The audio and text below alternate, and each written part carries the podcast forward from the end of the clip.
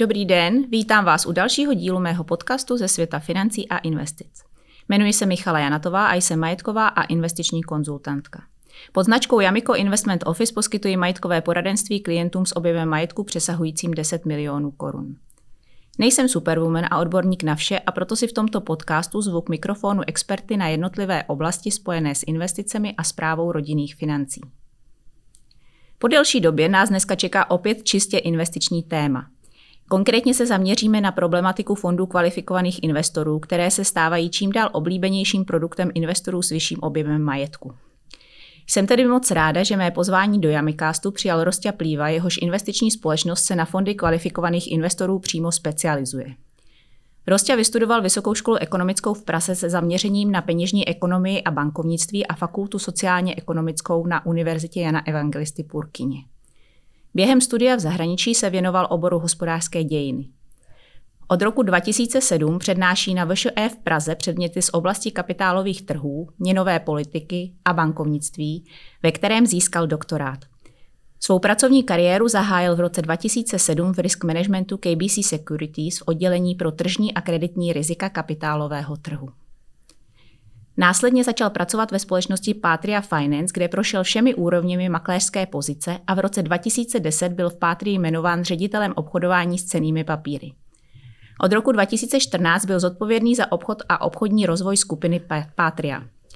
V roce 2017 založil holdingovou společnost Winstor Capital a následně v roce 2019 Winstor investiční společnost, ve které je předsedou představenstva.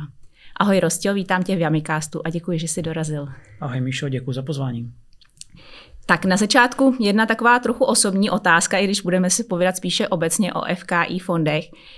Eh, řekla bych, že podnikání v oblasti kapitálových trhů je asi jedna z nejtěžších forem podnikání, eh, který si můžeš vybrat. S jakou vizí ty jsi se rozhodl opustit ten svět korporátní a eh, zakla- založit Winstor a jak se ti daří tu vizi naplňovat? Tak já nevím, jestli jsem opouštěl korporátní svět. Já jsem uh, podstatnou část své kariéry dělal v Pátry a to jako nebyla korporace. To bylo jako naprosto super firma, super společnost a hrozně rád na to vzpomínám, protože se člověk naučil obrovské množství věcí a učil jsem se od nejlepších a s nejlepšíma.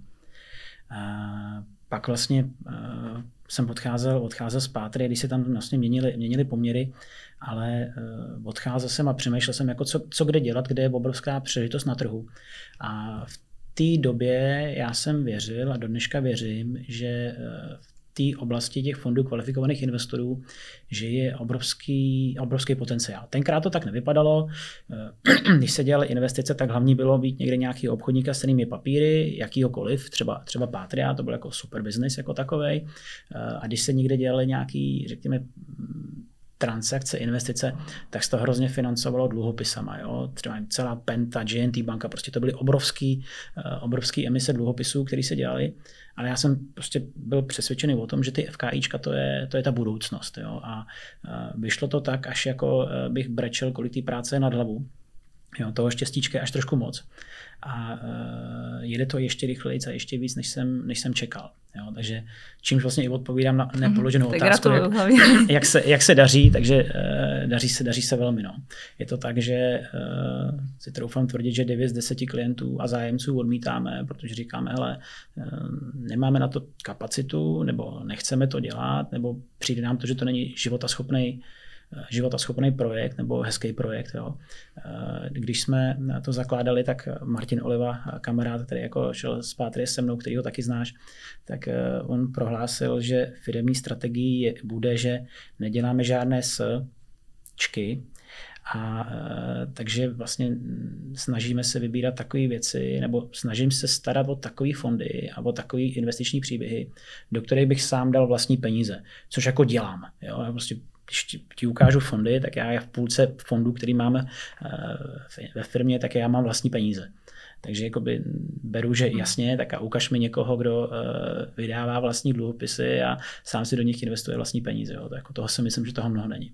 Takže vaše klienti uh, nejsou ty, kdo ty fondy kupují, ale ti, kdo si je chtějí založit a vy jim s tím pomáháte. Je to, je to spíš tak, ti, kdo si je chtějí založit, my jim s tím pomáháme. Pochopitelně naším klientem je uh, i ta distribuce, i ten investor, který, uh, který do těch fondů chce dát peníze. Protože ten fond, nebo vůbec princip, kdy si někdo jde založit fond, když ti popíšu poslední, poslední příběh, tak eh, máme člověka, který prostě 20, 25 let budoval svý nějaký investiční impérium, eh, zaměřený na poměrně úzce profilenou oblast, ale je to hrozně hezký, hrozně krásný.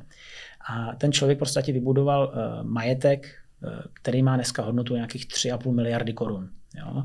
A on říká, hele, ale dneska je obrovská příležitost tím, kde se co děje v této oblasti, v tom sektoru, že já vím, že spousta lidí okolo mě bude mít problémy. A já mám dneska 3,5 miliardy a vím, že z dnešní době, s dnešníma bankama, mi prostě ty banky na tyhle ty věci nějak jako nepůjčejí peníze nebo bude to drahý a přestane to dávat smysl. A říká, ano, a já vím, že když budu mít nachystaný další dvě, dvě miliardy, tak jsem schopný růst. A když budu mít tři, tak jsem schopný růst.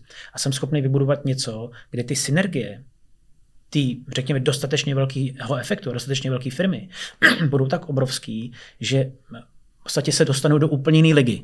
Jo?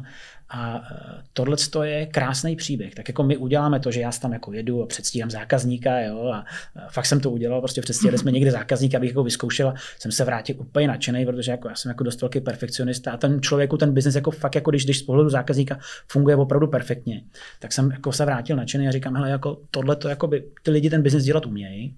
Uh, jako pochopitelně vždycky to jako prověřím, jako jestli to jsou nějaký hoštapleři, podvodníci, jaký mají někde nějaký s tím boční a dlouhodobý úmysly. A nám se ta jako myšlenka hodně líbila. A eh, tak jsme řekli, fajn, dobře. A víme, že ten člověk má myšlenky, ten člověk má schopnosti, ten člověk má dost peněz, ale víme, a jsme přesvědčeni o tom, že když ten člověk bude mít ještě víc peněz, tak dokáže jako se posunout do té jiné ligy, jak jsem to předovnal. A to je tak jako pro mě ten ideální zákazník, ideální člověk. Jo. My neděláme takové ty věci, já si založím fond a když narejzu 100 milionů, tak vymyslím, co s nima budeme dělat. Jo. A takových příběhů jako chodí hodně. Jako, proč bych to v úzovkách dělal, jako nechci takovéhle věci dělat, radši porostu pomalejc a organicky, než abych jako musel uh, překročit tenhle ten práh, abych jako sbíral nějaký prázdný schránky na peníze, který pak jako budou vymýšlet, co s těma penězma udělají. A že bohužel, jako musím tady rejt jako, jako do vlastního sektoru, takových věcí je hodně. Mm-hmm.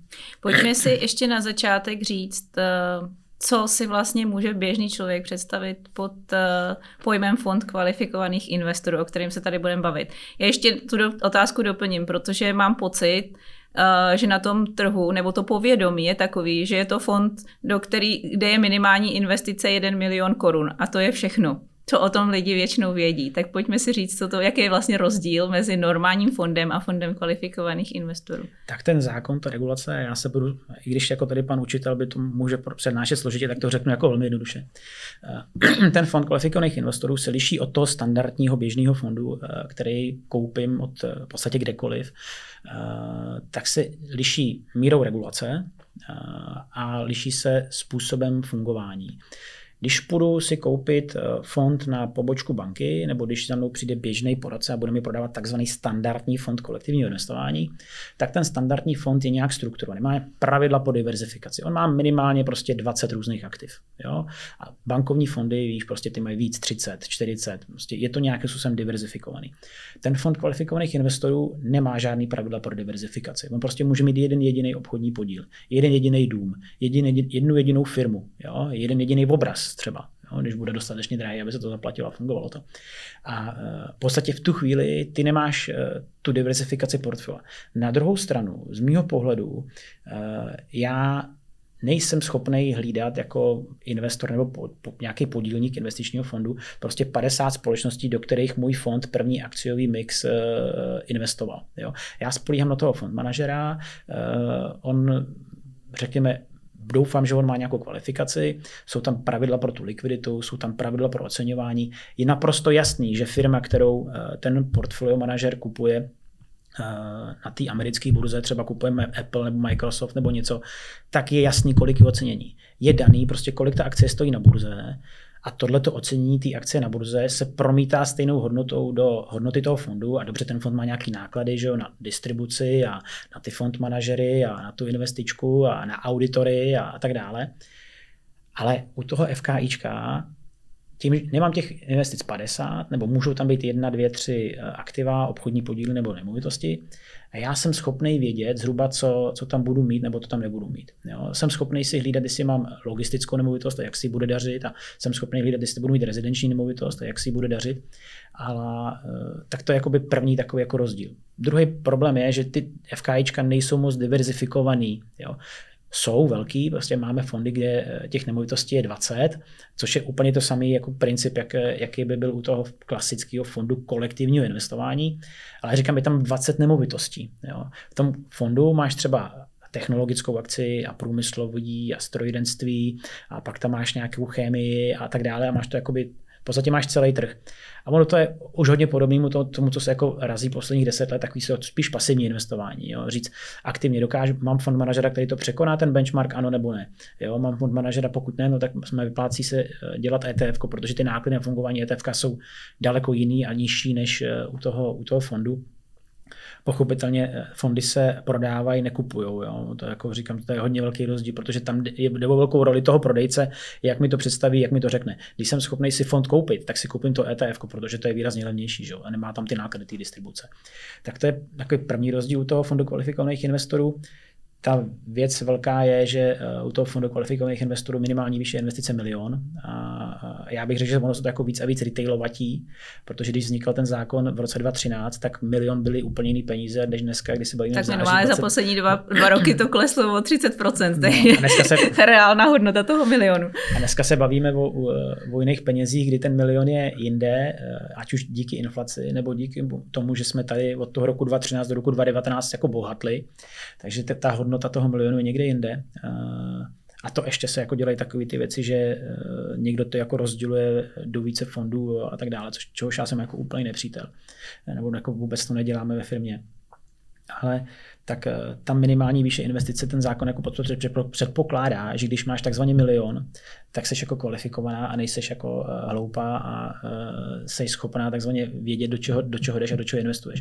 Když to na druhou stranu ty lidi, který, který investují třeba těch 10, 20, 30, 50 tisíc, tak tam se k tomu přistupuje jak, jak ke spotřebiteli. Jo? Když půjdeš a koupíš si tady sluchátka nebo něco podobného a oni se rozbijou, tak jako firma, má, která ti je prodala, má 30 dní na vyřízení reklamace a když není jasno, tak se rozhoduje v tvůj prospěch a tak dále. Tady najednou eh, ty fondy kvalifikovaných investorů takhle nefungují. Jo? Tam se předpokládá, že když jako máš peníze a předpokládá, když si podepsala ten investiční dotazník, že víš, co je to kvalifikovaný investor, což si to doufám tvrdit, že velká část těch lidí, kteří to podepisují, jako vůbec netuší, co vlastně podepisují v tu chvíli, tak eh, se předpokládá, ano, tak v tu chvíli vy nejste tolik chráněný tou regulací jako člověk, který do toho fondu kolektivního investování.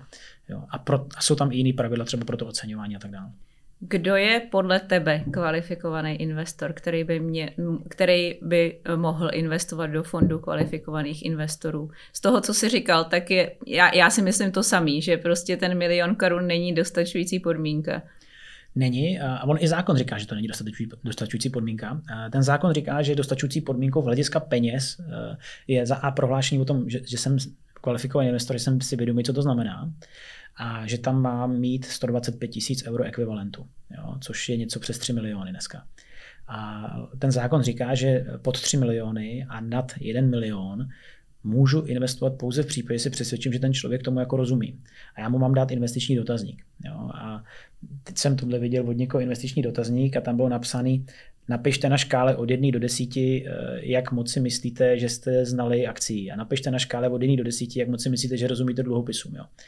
A už před nevím, 12, 13, 15 lety Česká národní banka vydala jakoby nařízení, že takhle se to dělat nemá. jo, já jsem viděl fungující v praxi běžící investiční dotazník někoho jiného, kdo to tak dělá i dneska. Po těch, nevím, jestli 12 nebo 15 letech, kdy se to jako dělat takhle nemá. A protože jakoby každý může mít nějaký představy o tom, já tomu rozumím, jako všechno vím, všechno znám. Jo. A, a to je jako špatně, že? Ty se toho člověka máš zeptat, a víte, co to je durace? Jo? A napište nám, jako co to je durace. Jo? A teď mám vyzkoušet, ten člověk ví, co je durace. A dobrý, nevíte, co je durace, tak vám zakazují dluhopisy. Že? Jako, a, a, víte, co to jako je akcie a když zbankrotuje firma a v jakém pořadí jsou třeba věřitele uspokojování a nevíte, tak máte zakázané akcie. Že? A když víte, tak jako v pořádku. Že? A také má vypadat jako ten investiční dotazník, že se máš ptát, aby si věděla a byla schopná prokázat, že ten investor tomu rozumí. Jo? A teď tady je taková jakoby rada, jestli někdy někdo jste takhle investoval a viděl jste ten dotazník, který byl napsaný tak jako blbě, jak jsem teď tady popsal, tak eh, pokud něco takového, tak je to neplatný a můžete se vesele domáhat eh, náhrady škody, pokud na tom jednoho neproděláte, eh, protože taková mhm. investice mm-hmm. je neplatná. Stejně tak, jako když byste podepsali smlouvu o nákupu fondu kvalifikovaných investorů, ale neučinili jste prohlášení o tom, že jste tím kvalifikovaným investorem, tak v tu chvíli nejste kvalifikovaný investor, nemělo to být nabídnuto, nabídnuto být nikdy nemělo to, že jste investovali milion a dneska z něj máte třeba 900 tisíc, no tak hurá vesle, do toho těch 100 tisíc vysoudíte. Jo. A myslím si, že to jako nikdo nedělá, ale mohl by, protože ten zákon říká úplně jasně, mm-hmm. že, že, že, že se může. Jo. Že ta, a i ten přístup ty České národní banky je takový, že pokud něčemu takovému dojde, tak to máte prostě zaplatit. Jo. Což díky bohu za to, jo. ale bohužel asi, jestli se dneska budeme bavit o problémech kapitálového trhu, tak eh, těch problémů je tady daleko, daleko víc a nefunguje to tím zatím. Eh, s jakým negativním překvapením se teda může třeba potkat investor, když Eh, na základě právě nějakého prodejního rozhovoru prostě podepíše ten formulář, že je kvalifikovaným investorem a přitom ve skutečnosti není. Co ho může čekat při té investici? tak jako v lepším případě nic a vydělá a z milionu udělá milion dvěstě tisíc třeba nebo něco podobného. V tom horším případě eh, ten člověk jako jdeš do nějakého rizika. V každém fondu jdeš do nějakého rizika. Ty fondy mají, že ty, ty tu škály rizikovosti od 1 do 7 a kupuješ podle toho Synthetic Risk Reward Indicator, tě zařadí do nějaké skupiny, třeba ty investiční dotazníky. Tadyhle v podstatě ty FKIčka jsou povětšinou šestky, jo, případně můžou být sedmičky.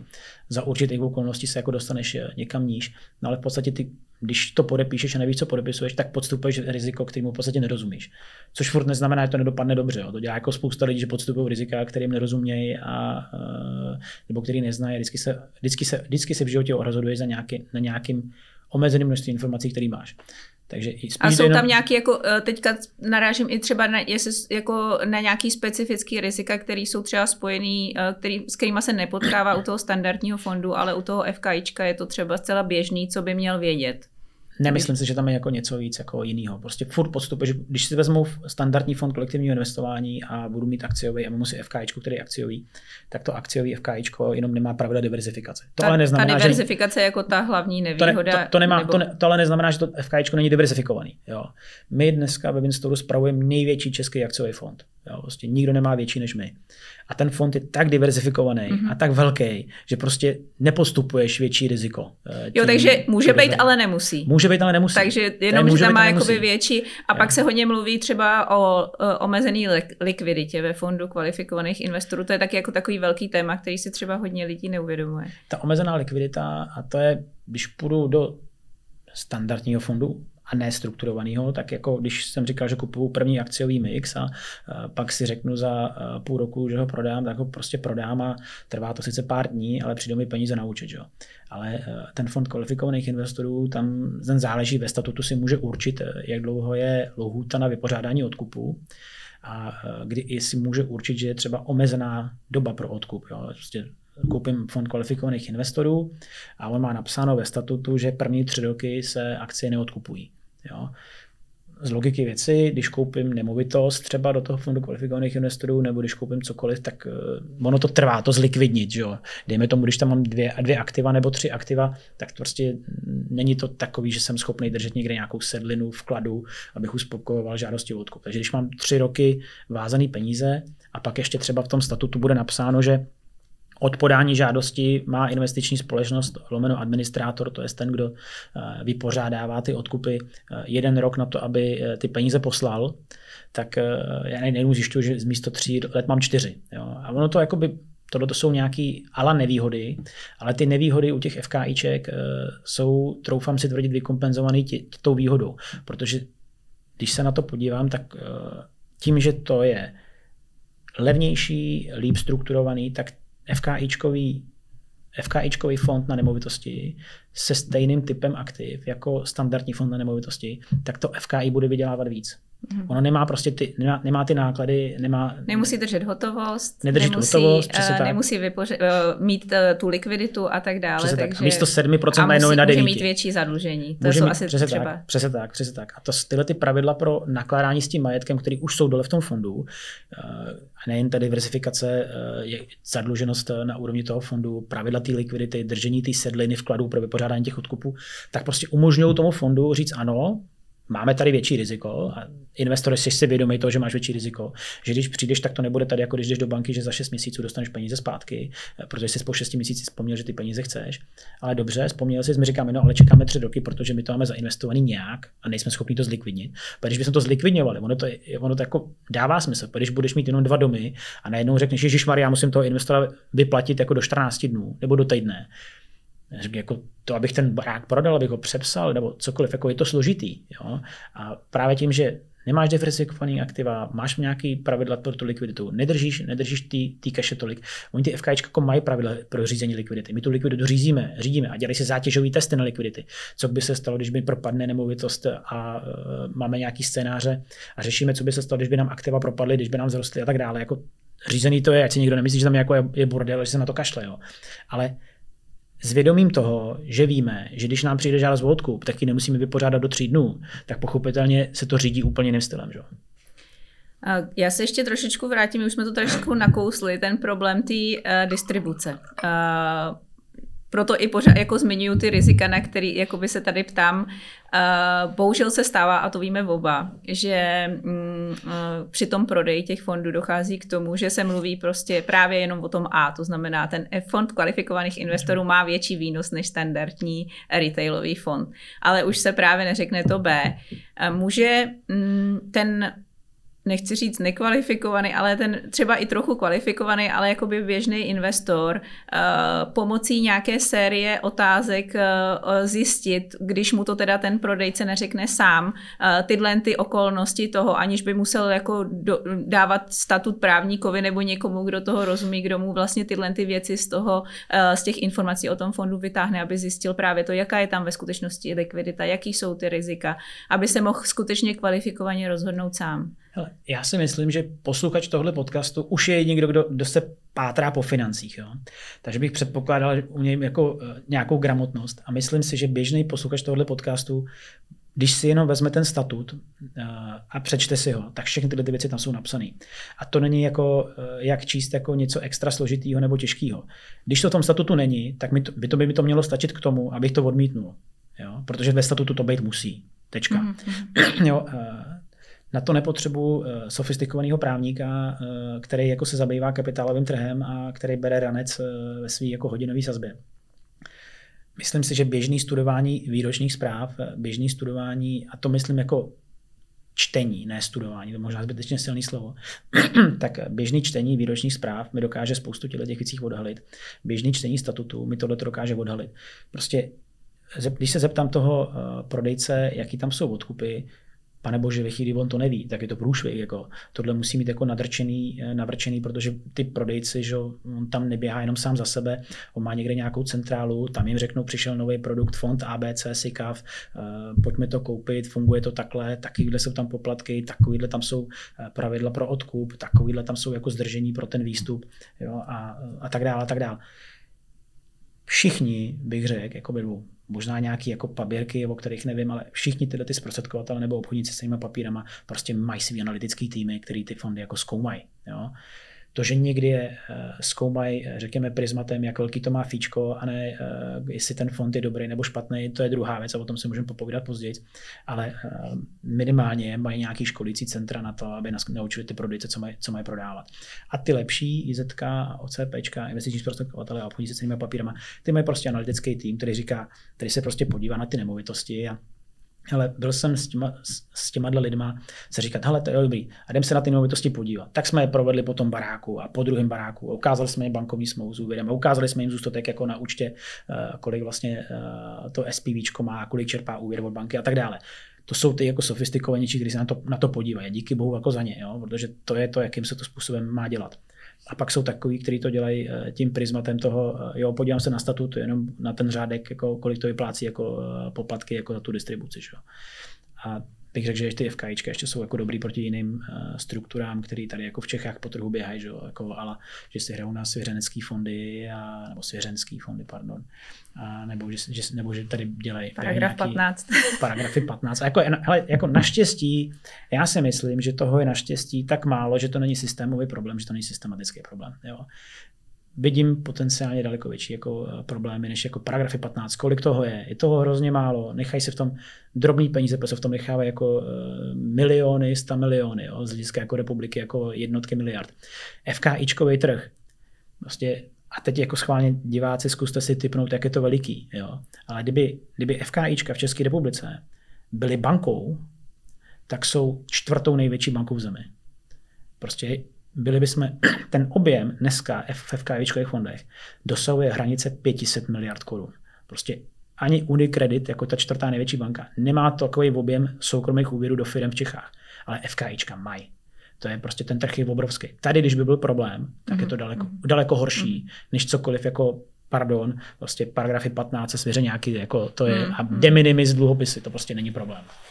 Jo, když, když, si zmín, když jsme ty zmínili ty patnáctky nebo nějaký další uh, uh, tyhle ty věci, my jsme uh, se tady bavili o tom rozdílu mezi standardním fondem a FKIčkem a pojďme teďka ještě teda porovnat to FKIčko, dejme tomu s nějakým neregulovaným vehiklem, který, na který nikdo nedohlíží, protože třeba, co se, uh, jestli, uh, v, uh, vím, že v FKIčkovém fondu strategie může být volná, to znamená, že prakticky si tam každý může nakoupit cokoliv, ale jsou tady určitý ochranný prvky, které chrání přece jenom toho spotřebitele víc, než když právě uh, vsadí všechno na nějakého uh, uh, gurua, který uh, z internetu, který se rozhodne si vytvořit neregulovaný vehikl. Pojďme představit a říct si, který tady ty ochranné prvky jsou, které se týkají i FKIček, i standardních fondů. A já se nejdřív chytím jednu věc, říká, že, že ta strategie FKIčka může být volná. Uh, ne, nemůže. Ona ta strategie musí být popsaná. Dělám tohle a dělám to takhle a e, na rovinu. Pro mě jedna z věcí, kterou si jako musím zkontrolovat, je, jestli ta strategie je skutečně důkladně a dobře popsaná v tom statutu. A jestli není, tak do toho jako nejdu. To je první věc. Pojď. A teď, když se, když se mu, když se mu ty, e, ty, e, to FKIčko versus, versus paragraf 15, hele, já bych svý peníze do žádného paragrafu nikdy 15 nikdy nedal. A e, obecně já ty vehikly vnímám, že se zneužilo něco, co mělo fungovat za úplně jiným účelem. Jo. Paragraf 15 e, byl kdysi dávno v ZISIFu a já jsem byl členem e, za AKAT tenkrát, když se ten zákon psal, takže jako něco o tom vím. Takže ten, ten paragraf tam byl daný kvůli tomu, kdy, kdy se říkalo, hele, máme tady ala problém nebo záležitost, kdy tady je Franta s Pepíkem, který jako si investují ve vlastním SROčku, protože nikdy vydělali peníze.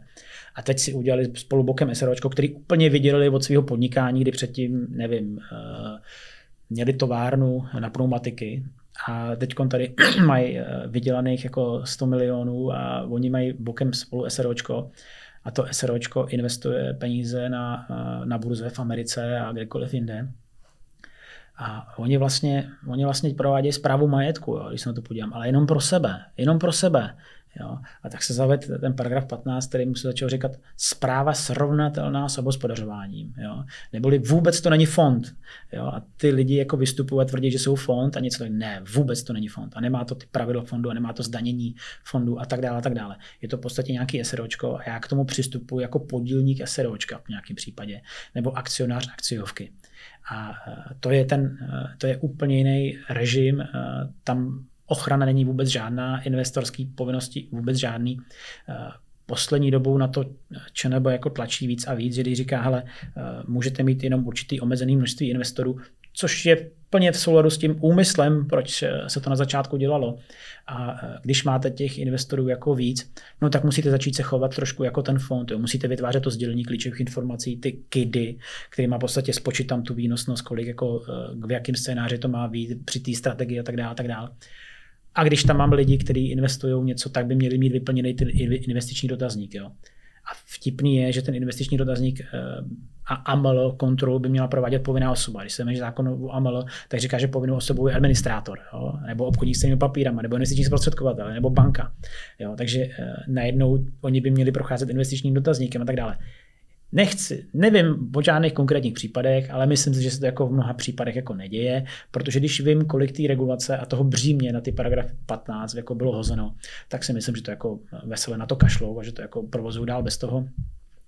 A byť tady v okolí jsou nějaký paragrafy 15, který opravdu fungují tak, jak jsem řekl, že uh, Honza s Péťou prostě vydělali dost peněz. A vím, že třeba jsou vehikly, které jako to dělají, tohle dělají jako v kryptokarenci. Že si prostě řekli, hele, jako víc si nenecháme kryptem položit celou firmu, nebo vůbec s tím nechceme být ale spojovaný, tak si založíme tady uh, krypto SRO uh, a dáme si do toho krypto ono to krypto je i blbě implementovatelný do standardních jako fondů, ale uh, ty lidi v podstatě je to zpráva srovnatelná s hospodařováním. To, že se tenhle ten vehikl, který byl určený k úplně něčemu zneužil proto, abych na základě toho nabízel někde někomu eh, něco, čemu on zcela vůbec eh, nerozumí eh, zjevně a eh, nejsou tam ty pravidla, který, kterýma je chráněný ten běžný investor.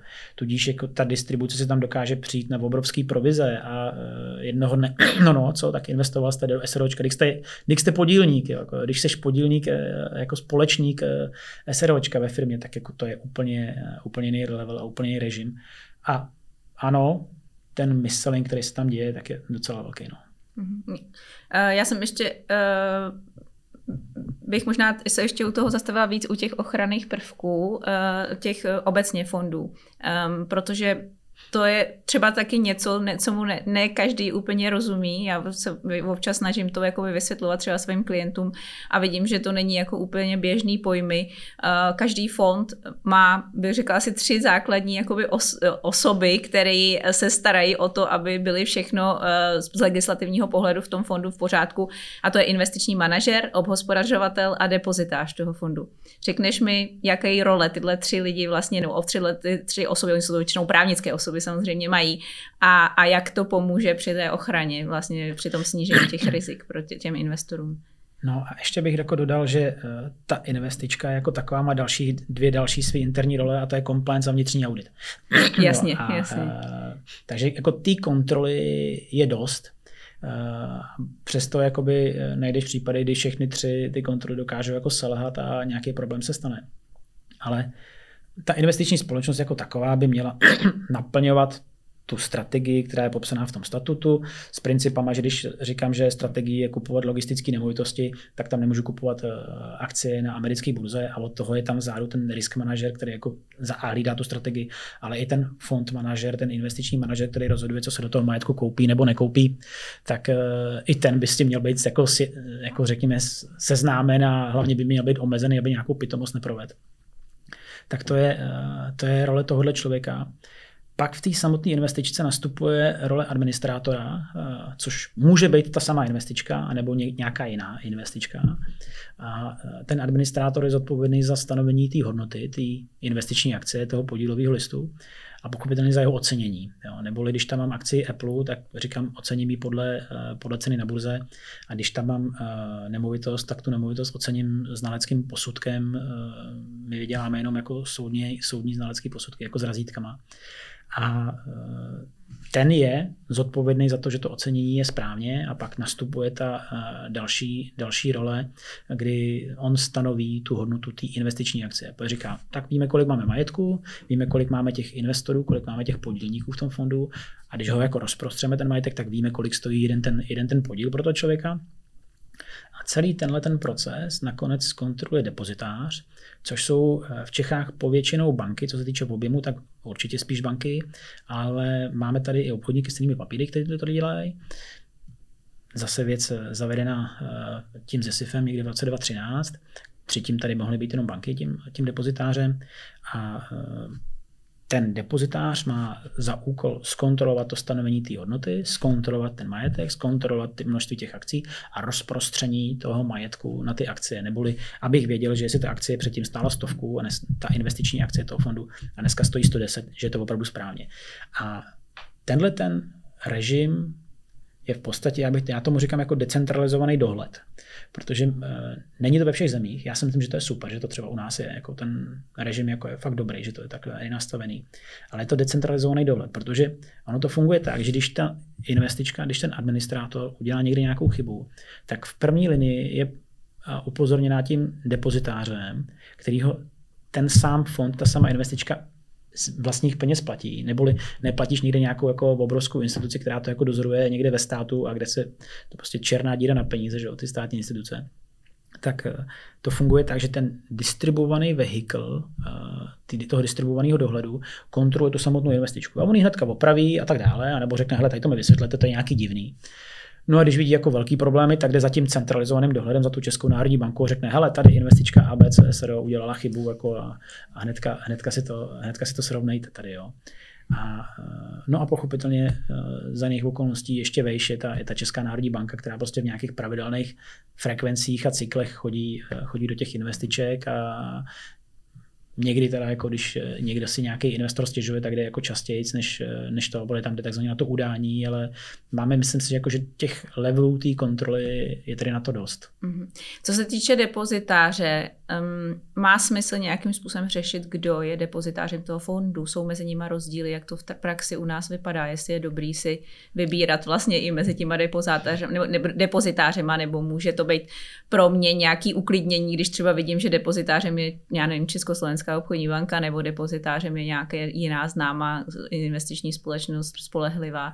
Z mé zkušenosti bych řekl, že eh, to vedení těch depozitářů, vedení eh, myšleno vedoucí lidi, že tomu rozumějí. Jo, že vědějí, eh, co mají dělat nebo nedělat. Já u některých vidím, že narážejí na kapacity a schopnosti těch svých týmů. A jako nebudu tady jako zmiňovat. Ano, mezi depozitáři jsou rozdíly, nejde udělat čára, že bankovní jsou lepší a obchodníci jsou horší. Jo, ne, rozhodně to tak není. Já bych řekl, že máme tady jakoby eh, depozitáře, kteří jsou obchodníci a kteří to dělají velmi dobře. Máme tady bankovní depozitáře, kteří jsou jakoby tím bankovním depozitářem a dělají to velmi dobře. A v obou dvou skupinách eh, najdeš lidi, u kterých si říkám, hele, jako jako není to třeba jako asi ideální, nebo eh, představoval bych si, že to bude víc, nebo že to bude dělat, že to bude dělat líp. Jo. A to samý vlastně může říct i o další linii, o další linii kontroly jako o auditorech. Audit. Mm-hmm. Jo, protože, a to je zase třeba rozdíl proti tomu paragrafu 15 a, proti tomu fondu, ten fond prostě má auditora. A výroční zpráva investičního fondu, to není eh, jak výroční zpráva eh, běžné obchodní společnosti. Jo. Já jsem s chodou okolností mi někdo posílal včera nějakou výroční zprávu, já jsem si zase vzpomněl takový jako aforismus, který používám, že výroční zpráva obchodní společnosti je do spůlky nějaký marketingový text a pak je tam, eh, pak je tam účetnictví. Jo. A uh, protože představně to říká, jak je to skvělý, jak to bude zítra lepší, nebo proč se něco nepovedlo, ale že se to příště povede. A těch regulací, pokud se nejedná vyloženě o emitenta na burze, tak těch regulací na tu výroční zprávu běžné obchodní společnosti je hrozně málo. Jo. A dejme, ta včera měla, nevím, 22 stran, jo. No a běžná výroční zpráva investičního fondu je o 100 stran delší, jo, protože ty regulace, co tam má být, co tam všechno je, uh, ty je obrovské množství a uh, zároveň díky tomu z toho, eh, z té výročky jde obrovské množství věcí vykoukat. Jo. Já jsem schopný vykoukat, jakou splatnost mají úvěry v těch nemovitostech, jakou citlivost pro to na, změny úrokové sazby ty nemovitosti mají a můžem, že vys, vys, to, co se můžeme bavit o tom ocenění, že jak to ocenění je provedení kvalitně nebo dobře, a to všechno z té výroční zprávy dokážu vykoukat. A pochopitelně i ten auditor, a já vidím podle, podle těch auditorů, protože znám tak jako vidím, kdo jak s náma cvičí, kdo jak jako je náročný na to, co v té výročce jako má být a jak to má být důkladně popsaný, tak uh, taky je tam jako uh, poměrně velký rozdíl. Uh, ty jsi zmínil to ocenění. To byla jedna z mých dalších otázek, protože já uh, velmi často, velmi ráda varuju obecně, zase ne, ne jako nějak definitivně, ale prostě upozorňuju Eh, na jedno z podle mě velkých rizik eh, produktů, který se neobchodují na burze, ať už jsou to prostě nějaký, eh, nějaké fondy, jakékoliv fondy kvalifikovaných investorů, dluhopisy, které se neobchodují, na bur- neocenují na burze a tak dále. A jednou z těch rizik zmiňuji právě to oceňování, že je strašně obtížné vidět do toho, jak férové nebo neférové to ocenění je. A třeba obzvlášť u, u mm, u fondů nebo u vehiklů, kde vevnitř jsou nějaké věci, které úplně jednoduše jako ocenit nej, nejde. Dejme tomu třeba umění nebo nějaké umělecké nebo nějaké infrastrukturální projekty a podobné věci, zase, jak já můžu, ať už jako poradce, protože tohle to si myslím, že i jako pro poradce poměrně jako uh, obtížná záležitost tohle zkontrolovat, anebo jako klient uh, zjistit, jak moc férové v to ocenění v tom fondu je. Zase ukážu nějaké rizika, že třeba vím, že uh, nějaké, nějaký dluhopisový emitenti prodávají nemovité, ne, dluhopisový emitenti nebo prodávají nemovitosti do svých fondů za nějakou pře, přehnanou cenu, nebo aspoň se to traduje uh, po trhu, jako samozřejmě do toho nevidím úplně přesně, ale jak já si to teda můžu ověřit, že skutečně, když si třeba koupím uh, nemovitostní fond, že ty nemovitosti v tom jsou oceněný férově a že, to, uh, že se na tu cenu můžu spolehnout nějakým způsobem, že nekupuji něco zbyt předraženého. No, ale je to velmi těžký. Je to velmi těžký. já jsem se teď tady, diváci nemají obraz, já jsem tady chytal za hlavu, eh, když, když Míša mluvila o tom, jak, jak někteří lidé prodávají eh, svoje domy do fondu. Jo. Já tomu říkám OPMB, Other People Money Business, jo, že prostě eh, postavím to za cizí, vystřelím to cizí. Hele, tohle je velmi problematický a složitý. Jo. Za prvý existuje na to zákon, který to dost omezuje a dost reguluje. A za druhý myslím si, že tak 95% eh, účastníků na trhu ten zákon nedodržuje. Jo.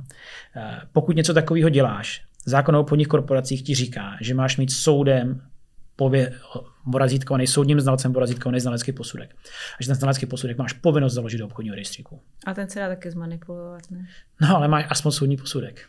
Máš aspoň soudní posudek. A ani ten nemají někteří. A bohužel, jako, eh, myslím si, že většina účastníků to jako nedodržuje. To je první, první bod jenom. Uh, druhá věc, jakoby moje věc, co bych vytknul možná před veškerou závorku, co o tom budu říkat. Já bych jako do fondu, který, uh, pokud ho neznám, a vyloženě to není fond jako pode mnou, že vím, jak je to dělaný a že je to dobře dělaný, tak já bych tam jako peníze nedal. Jo. Prostě to je, uh, je to prostě exitová strategie. Postavil jsem dům. Jo. Ten dům má hodnotu 100 milionů zmasakroval jsem někde nějakýho znalce nebo udělal jsem si někde nějaký model a říkám, že ten dům nemá hodnotu 100 milionů, ale že má hodnotu 130 milionů. Vystřelím to do fondu, prodám to do fondu, jehož jsem stejný ultimátní vlastník eh, a zakladatel. A teď ta hodnota v tom fondu je teda nějakých 130 milionů. Tam se to prodá retailu, neznalýmu, neskušenému, bez investičního dotazníku a bez prohlášení kvalifikovaný investora velmi často. A e, teď ten retail se to tam jako drží a kupuje a e, myslí si, jak je na tom dobře. Jo. Ono tyhle ty e, vehikly docela jako dobře fungovaly v době klesajících úrokových sazeb, protože když včera ten dům stál 100 a my jsme ho tam prodali takzvaně za 130, tak ono to jako za nějakou dobu ta hodnota těch nemovitostí doběhla to ocenění a vypadalo to dobře. Jo.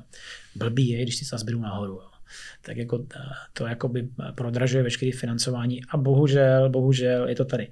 Naštěstí, jo, nemyslím si, že to je až takový problém pro české fondy, ale je to problém pro zahraniční fondy, které v Čechách působí.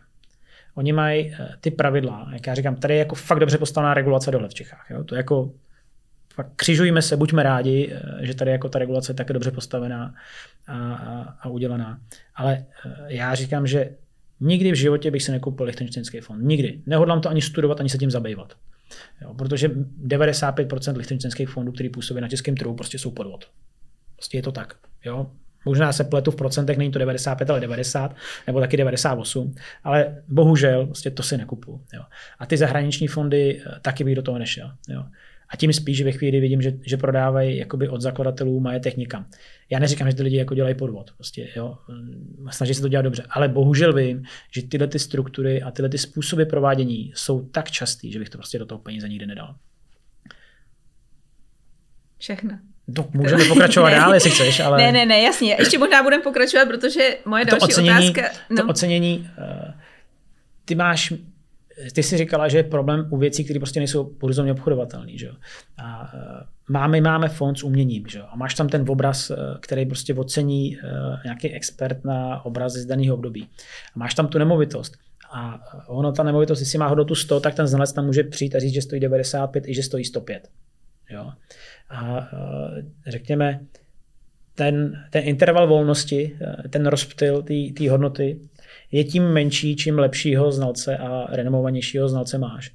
Protože eh, ty velký a dobrý znalecký domy na nemovitosti, ty prostě jako nebo kecáš. Jo. Prostě nebo kecáš takzvaně to, jestli uh, můžeš se s nima bavit, jestli má hodnotu 98 nebo 102, což je nějak jako v rámci toho, že vždycky tam bude nějaká jako nepřesnost. To ani ta akcie na burzu není oceněná správně, že jo, nikdy. Protože eh, ona, ten Apple stál 100, zítra stojí 100, 101 a pozítří stojí 98, protože někde se něco stalo. Vždycky je to plus minus a ty spolíháš na to, že v dlouhodobém horizontu ten Apple, že nerozhoduje to, jestli eh, je zrovna volatilita a tam bouchla sopka, tak jdou všechny akcie dolů, byť to nemá vliv jako na, na prodej iPhoneů. Ale bereš, že ten Apple má někde nějakou konkurenční výhodu a že dokáže ty telefony vyrábět líp než ostatní, nebo že vymyslí jiný produkt ještě lepší než ostatní.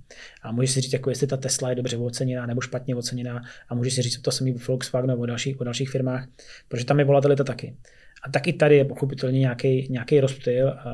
Ten rozptyl je tam nějaká nepřesnost, e, vždycky bude. A ty sázíš na to, že když jakoby děláš, máš fond, který staví logistické nemovitosti, nebo máš fond, který dělá rezidenční nemovitosti, tak ano, koupili jsme dům za 100, celý ho zrekonstruujeme, máme s tím spoustu práce, řekněme, ten výnos je kapitalizovaná ta naše práce a zhodnocení toho kapitálu, který jsme do toho dali. A ano, koupili jsme také dům jako za 100, my jsme ho eh, postavili, zrekonstruovali, máme, představili jsme, předělali jsme to, protože to byla ruina, eh, se kterou jako si město Praha 20 let nevědělo rady. A my jsme to udělali, no a dneska ten dům má hodnotu jako 200 milionů a toto jako držíme hodně při zdi, protože prostě máme tak unikátní a výjimečný dům na Vinohradech v jednom fondu, že prostě druhý takový jako na celých Vinohradech nenajdeš. Hmm, hmm. Takže my věříme, že by se to dalo ocenit ještě veš, ale tak držíme to jako, jako buď, buď, buď, buď konzervativní, protože tak jako můžeš být jako jenom příjemně překvapená. Že? Ono to totiž třeba, uh, jak jsi mluvil o těch znalcích, tak uh, v oblasti private equity hodně upozorňují třeba odborníci na private equity, že ty znalecké posudky rozhodně neodpovídají tomu, za co by třeba ten fond byl schopný v ten okamžik tu firmu prodat. Když jsi zmínil o tom Apple, tak tam třeba taky není férový ocení, protože je tam ten sentiment a všechno. Ale je to prostě, ale vždycky vidím, vidím tu cenu, za kterou jsem v ten okamžik schopná uh, tu, uh, tu akci odprodat. Když to u těch neburzovních produktů to nevidím a proto tam často může vznikat i ten, nebo tak já to mhm. cítím, že tam často může vznikat i mezi tím znaleckým, i když je to jakoby opravdový znalec posudkem a tím reálným, uh, reálnou možností, za kolik to v tu chvíli jsem schopná odprodat. Ještě, uh, když si třeba vzpomenu, když jsem ještě pracovala v asset managementu, tak uh, běžný proces vlastně uh, oceňování nějakých uh, ne, ne, neburzovních produktů uvnitř těch portfolií byl oslovit tři protistrany, zeptat se, za kolik to ode mě v tu jo. chvíli odkoupí a udělám nějakou, nějaký konzervativní odhad průměr nebo ten, ten prostředek od té protistrany udělám jako ocenění. Děje se, nebo něco takového uvnitř těch fondů taky? Ty fondy kvalifikovaných investorů takovouhle povinnost nemají. Ty takovouhle povinnost nemají, narovnou my to děláme, jak my jako do toho střílíme hodně, do těch jako posudků. A říkám, jakoby, já v těch fondech mám vlastní peníze, neboli pokud by to bylo špatně oceněné, tak já jakoby špatně oceňuju své vlastní peníze. To bych byl trouba, že, kdybych to dělal. A, a, takže my máme naštěstí jakoby dost na to jakoby znalej tým, na tyhle ty nelikvidní aktiva a oba dva ty lidi, kteří se tomu věnují, tak nebo dohromady mají přes 40 let jako zkušeností, které jenom se snaží rozstřílet ty posudky, jestli jako jsou dobře dělané nebo nejsou. Díky bohu za to, že v posledních eh, letech do těch znaleckých posudků šije i auditor je to fakt dobrý, eh, jako to se změnilo, eh, že ty auditoři prostě teď se tam jako s někým bavíme a ten znalec se jako obhajuje, proč to dělá takhle a ten auditor říká, jako proč to má být dělaný takhle a oni si nakonec asi jako vyjasní ty postoje a řeknou si, jo, tak vlastně je to dobře, je to dobře udělaný. A uh, myslím si, že říkám, když, si, když se podívám na ty české fondy a podívám se a vidím, jako, jak ten auditor do toho a ten znalec do toho tak pokud mám Eh, fond, který je oceňovaný externě znalcem, což je mimo jiné věc, kterou bych měl najít jako na těch stránkách, nebo bych měl mít informaci o to prodejce, tak si myslím, že eh, to plus minus něco bude dobře. Jo. Děsil bych se toho, pokud takzvaně uh, tam je napsaný, že uh, není, nevím, jak je to oceňovaný, je to oceňovaný nějakým vlastním interním modelem a tak Běžná dále. situace, se, běžná odpovědi, který se mi dostává, když se na to ptám mm, třeba, tak, tak, tak máme jako, tady tak, externí teda nějakou komisi, která oceňuje třeba ty nemovitosti, nebo tak taková jo. ta běžná odpověď. Jo, tak tahle, tahle jako odpověď je špatná. No. Prostě když, já bych tady mohl říct, který náš fond je oceňovaný kterým externím znalcem, ale eh, to se prostě najít, dá najít, to se dá najít ve výročkách. Jo. Znova prostě Myslím si, že průměrný posluchač, který si o to jako zajímá, tak je schopný tyhle ty informace najít a dohledat. Jo? Akorát nemyslím si, že průměrný posluchač je někdo, koho musíme tady varovat. No, no myslím si, že asi, eh, ne, neříkám, že by nebyl schopný, uh, uh, co se týče Možná své neví, inteligence, ale, ale přesně tak nemá dost, věč, narážím skutečně na tom, že ty informace jsou, ta, informati, ta informační nerovnováha je skutečně obrovská mezi tím uh, poskytovatelem těch produktů a těch klientů, i když jsou to eh, jako v uvozovkách kvalifikovaní investoři. Hmm. hmm. Hele, eh, ono, eh, já mám jako, možná takový jako jiný varování, který je tak jako spíš veselý, ale přišel k nám někdo na pracovní pohovor dělat fond manažera, toho člověka, který se o ten fond stará, že a říká, co se koupí, co se prodá. Ty lidi jako než musíš vychovat, trošku je to naučit, než je k něčemu pustíš. A tak přišel a ten kluk byl jako super v tom, protože on dělal v té komisi toho investičního zprostředkovatele a vybíral ty produkty, jestli jsou blbý nebo špatný. Jo? Tak si říkám, dobrý, tak ten o tom bude něco vědět, bude něco znát. A eh, on teď jako o tom něco věděl, o tom něco znal. A postupem času z něj tak jako vypadlo pár věcí, proč vlastně tu, tuhle tu práci opouští. Jo? On říkal, no, ale já nejsem schopný přetlačit tou svojí roli v té firmě pana jednatele a ty prodejce, který prostě zajímá to, že když to má 3% fíčko, tak je to lepší, než když to má 2% fíčko. Jo. Říkám, my to prostě jakoby, eh, jako, já to nejsem schopný udělat. A zase říkám, to jako, musí být jako hrůza, že, že prostě ten biznis si vytlačí to, že nás nezajímá, jakoby, jestli jste provedli důkladně analýzu toho fondu. Jo? Protože já jsem mu to říkal, jako, vy děláte tu do tu práci a já vidím, že máte v nabídce tohle a tohle a tohle. Teď přece jako víte, jak to funguje. Tohle je jako natolik známý průšvih, že jako, no, ale já nejsem schopný přetlačit tady jakoby ty lidi, ty jednatele a ty obchodníky, kteří to prostě chtějí, protože to má velký fíčko. Jo?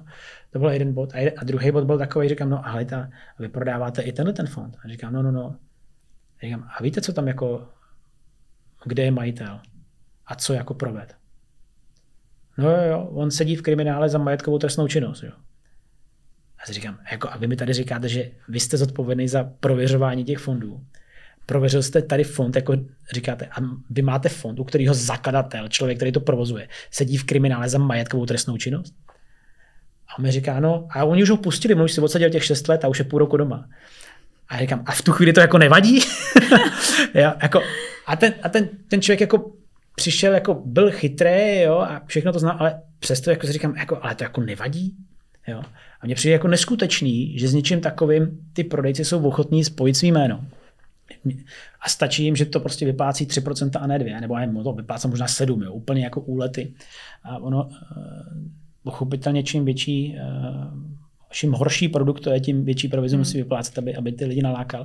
A já si myslím, že, ten, že problém jakoby u, těch, u těch věcí dneska mnohem víc tý, tkví v té distribuci a tkví v tom, že uh, dobře, jako chceme víc peněz, chceme to prodat, konec konců je to, je to kapitálový trh, je to finanční trh, láká to všelijaký lidi, protože se na tom dá vydělat jako spousta peněz relativně rychle. A ne, bohužel jakoby pro některé ty věci nemusíš být jako pro, o těch produktech jako vzdělaný. Protože velmi často, pokud ten člověk je o těch produktech vzdělaný a něco o nich ví, tak je není schopný prodat, pes to nevezme na svý svědomí. Jo. Takže ono, jo, to mi větši, většinou, většinou, většinou takovýhle ty, ty nejhorší produkty prodávají lidi, kteří nemají vůbec vzdělání jako z oboru, jako aby byli právníci nebo ekonomové, nebo něco věděli o financích, nebo o tom, jak jako funguje ta regulace a do čeho se jako vstupují. Protože prostě tady jsou lidi, kteří se do toho namočí, takže i potenciálně na nich leží ta trestně právní odpovědnost, eh, když ten problém nastane. No. Ale jakoby, myslím si, že, že škoda, že si tyhle ty jako věci nežalují. No, jako, když by se to jako trošku hmm. pročistilo, hmm. tak by to bylo veselý. Ty jsi mi vlastně odpověděl na, na, tu, na poslední otázku, kterou jsem měla připravenou, protože ty jsi tady zmínil, ty, že paragraf 15 a tak nejsou, není systémový problém a kolik peněz je v FKIčkách, kolik peněz je ve standardních fondech. Uh, je tohle podle tebe ten systémový problém, který jakoby bobtná? Já si myslím, že tohle je, já si myslím, že tohle je problém, který není řešený v tuhle chvíli. Jo? Ono takzvaně, ten zákon na to myslí, ten zákon říká, jak se má chovat a jak se jako v danou situaci má nakládat. Ty lidi normálně, regulérně jedou eh, mimo zákon. Jo? A co je může eh, jako prostě od toho odradit, je buď to velmi přísný dohled regulátora, ale nemyslím si, že tento má jako ve svých kapacitách jako tohle všechno pohlídat. Protože prostě, jestli Česká národní banka, nevím, má 16 zaměstnanců a někdo dělá měnovou politiku a někdo dělá banky a někdo dělá penzijní firmy a tak dále, tak jako kolik těch lidí ti ve výsledku zůstane na to, aby tohle jako dohlídali ten velký a široký kapitálový trh. Jako prostě to, na to nemají kapacitu. Jo. A nemyslím si, že by měli, kdyby těch jako zaměstnanců měli ještě o 200 víc. A problém eh, vidím v tom, že evidentně, no tak jako když něco provedu, někdy něco provedu špatného nebo zlýho, tak ty lidi jako za chvilku dokážou po tom trhu běhat a znova po tom trhu běhají jenom s jiným produktem. A teď mi dokonce napadá pár ment lidí, kteří prostě takhle někdy něco jako totálně zvorali a už by si od nich nikdo neměl eh, vzít. Třeba nově založenou i a mají nově založenou firmu. Nebo... Jo, a eh, prostě založili jedno IZ, že jo, to eh, přivedli do bankrotu nebo prostě zmizeli z toho, jak z prázdné schránky a dneska mají druhou a třetí firmu. A si říkám, a to vám to jako nevadí? A říkám si, jako, a proč tomu kapitálovému trhu jako nevadí s těma lidmi fungovat nebo spolupracovat? Jo? Protože oni jako chodí, že by jako prodávali nějaký náš fond a jakou za to chtějí velkou provizi a tohle říkám, jako zbláznili. Jako. Jak vám můžu, když ten fond vydělává, nevím, 9-10% ročně, a vy si řeknete, že chcete jako 4 nebo 5, jako to jako nic nevydělá. Říká, to, my to jako budeme prodávat těm lidem dál, že to vydělává 9. Říkám, no a když to nebude schopný vydělávat 9, jako, jim to jako nevadí. A, a říkají si, říkají si o neskutečný, si o neskutečné věci, a tak to jako odmítáme. Radil bys těm lidem, pálit. který se cítí jakoby poškozený tímhletím chováním, uh, to žalovat? Protože jo. dneska si mám pocit, že ty poradci mají mm, pocit jako ne- beztrestnosti vlastně, že hmm. za ty rady, které podávají, tak vlastně vůbec nejsou odpovědní. Um, má tady je, je šance, že když se to ve větším míře začne uh, žalovat, že um, budeme tady mít brzo nějaký jakoby rozsudky, které uh, ukážou takhle. na to, že to dává smysl? Uh, já jsem kdysi učil pro justiční akademii soudce různých soudů, ať už městského nebo dokonce nejvyššího správního, tak jsem je učil o kapitálovém trhu, jak to funguje, co ta regulace říká, jak k tomu přistupujeme. A oni byli nadšení. Jo?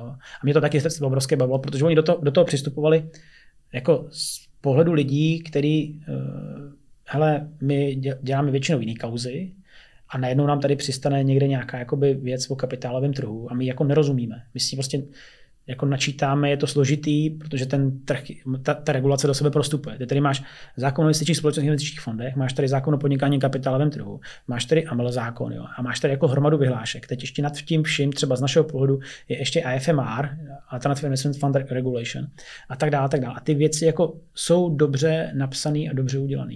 Ale ta vymahatelnost škody na konci je, jakoby tady není. A, takže já si myslím, že když by se tady ještě zlepšila ta práce tomhle, aby se to dalo, jako dalo pochopit, regulace. A tím to dávám eh, se k dispozici, že bych zase nějaký ty soudce klidně znova učil, protože jsem v tom jako viděl velkou přidanou hodnotu. Tak si myslím, že se to jako zlepšit dá.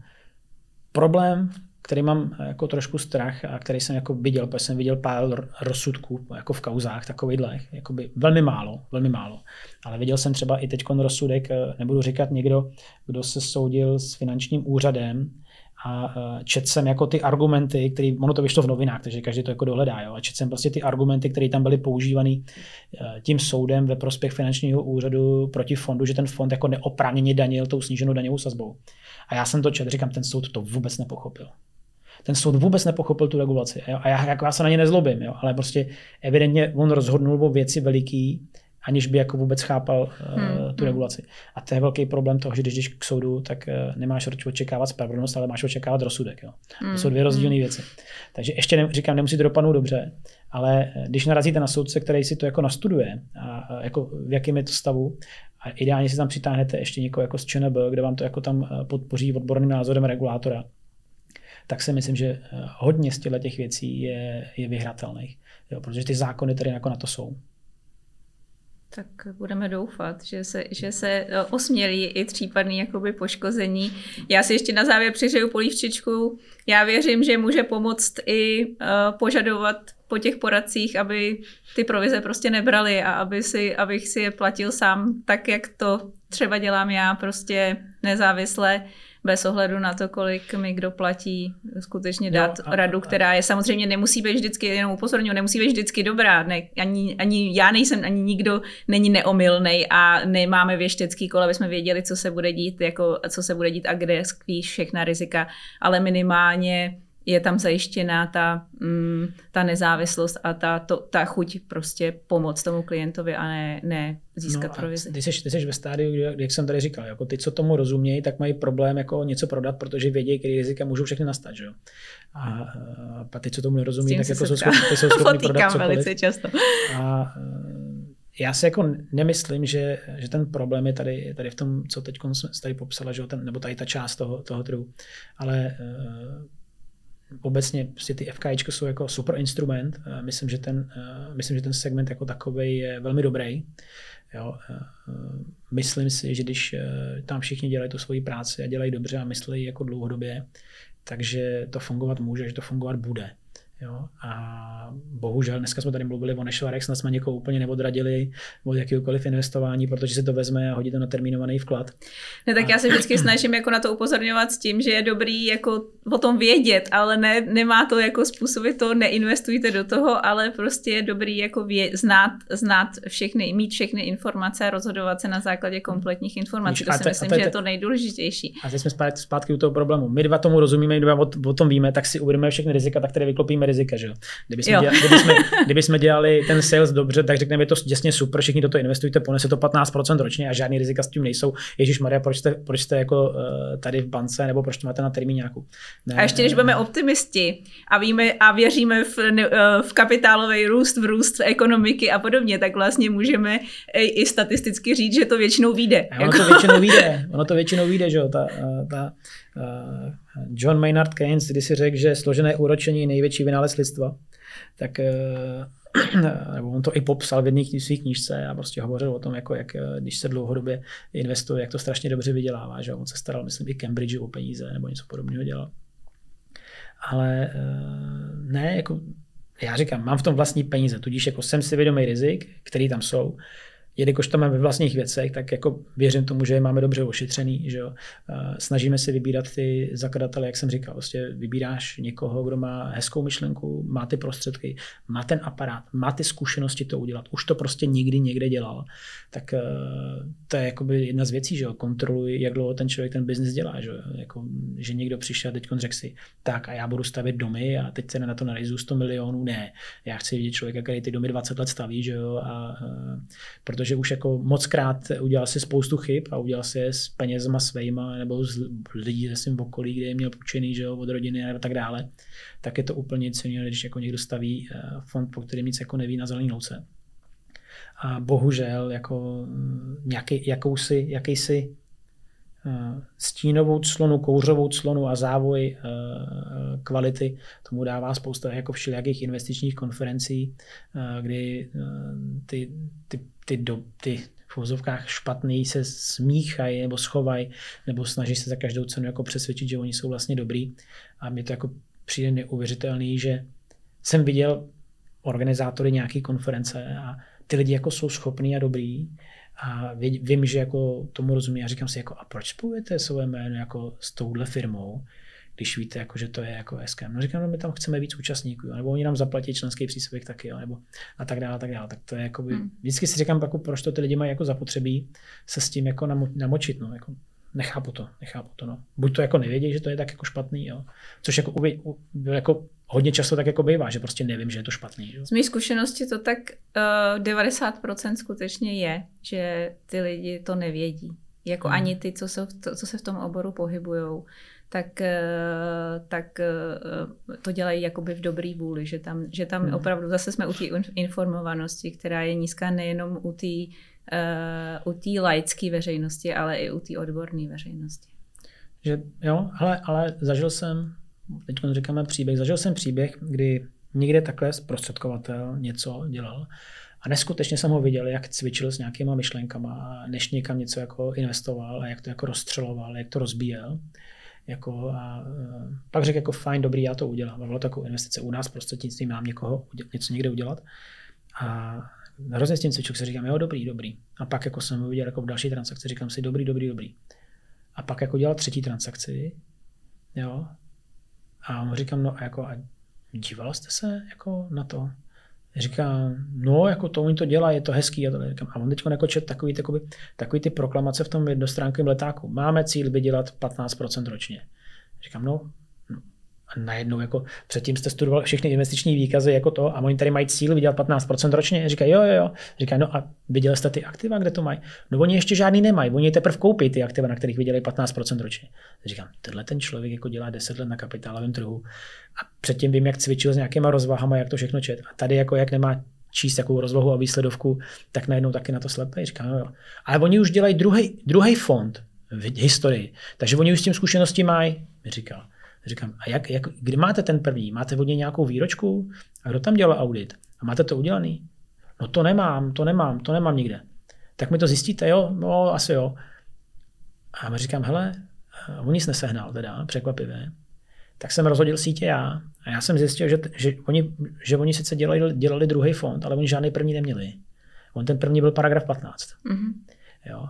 A ty lidi na nějakém jako paragrafu 15 a Bůh jaký distribuci udělali první peníze. A pak říkali, a teď to přeženu, jdeme si pro 10 miliard. Jo. A uh, podařilo se jim úspěšně narizovat 100 milionů. Tak jako naprostý nepoměr jako toho, co chceš dělat, jak to chceš dělat. A vzhledem k tomu, co tvrdili, že jejich investiční strategie a co chtějí kupovat, prostě naprosto nedostatečný objem. A mě jako zarazilo, že ten člověk, který, kterýho jsem v několika případech investičních jako třídách jako viděl, jako dělat tu práci jako dobře. A říkal jsem si, ten je tak správně paranoidní, jo, jako by všechno si chce ověřit, to je hezky. A pak tady najednou jako paranoidní nebyl a jako všechno jim věřil. A říkám, no a, jakoby, a čím vás tak jako přesvědčili? No já jsem se s nima sešel, oni na mě dobře působili. To jako, hmm. jo. Hmm. Což je mimo jiné do, dobrý důvod, proč se říká, že v bance riskař v životě nevidí klienta a klient nevidí diskaře. Jo. Protože... Uh, jo, chápu. aby prostě jenom ty čísla. Mě nic nezajímají. Ty vaše blbý řeči, jako vy jste nadšený to, že, že to poroste. Chápu, chápu. U nás taky diskař nevidí klienta a klient nevidí diskaře. To je taky dobrý. No já jsem takový riskař, analytik, obchodník a všechno v jednom. Mě nic jiného nezbývá. Prostě děkuji moc, já myslím, že to bylo super povídání. Nechci, jenom tady dodám, že teda skutečně cílem nebylo odradit investory od investování do fondu kvalifikovaných investorů, ale, ale spíš nastolit ty otázky, kterých by se ten investor měl ptát předtím, než jakoby se rozhodne, do kterého fondu investovat. Tejte se, tejte se. Ježiš, a aby to ještě... Lidi, mě, mě, já mám hrozně rád, když se ty lidi ptají, protože vidím, že jako uh, to chápu, že to snaží chápat. Jo. Já, jako teďkon já se chystám mimo jiné investovat eh, vlastní peníze do toho jednoho fondu, který jsem zmiňoval tady na začátku, že prostě velký majetek, rozjetý majetek, jedno to bude větší. A říkám, podíval jsem se na to, dojel jsem si tam jako eh, to jakoby předstírat zákazníka jo, a tak dále, a tak dále. Ježíš lidi, udělíte to taky, jo, jako nevím, prostě jedná se o peníze, relativně hodně, většinou peněz nevidím důvod jako spolíhat na to, že ten, kdo mi to prodává, mi říká pravdu, jo. protože teď jsme to tady řekli, ani on o tom nemusí vědět všechno. Mm, přesně tak.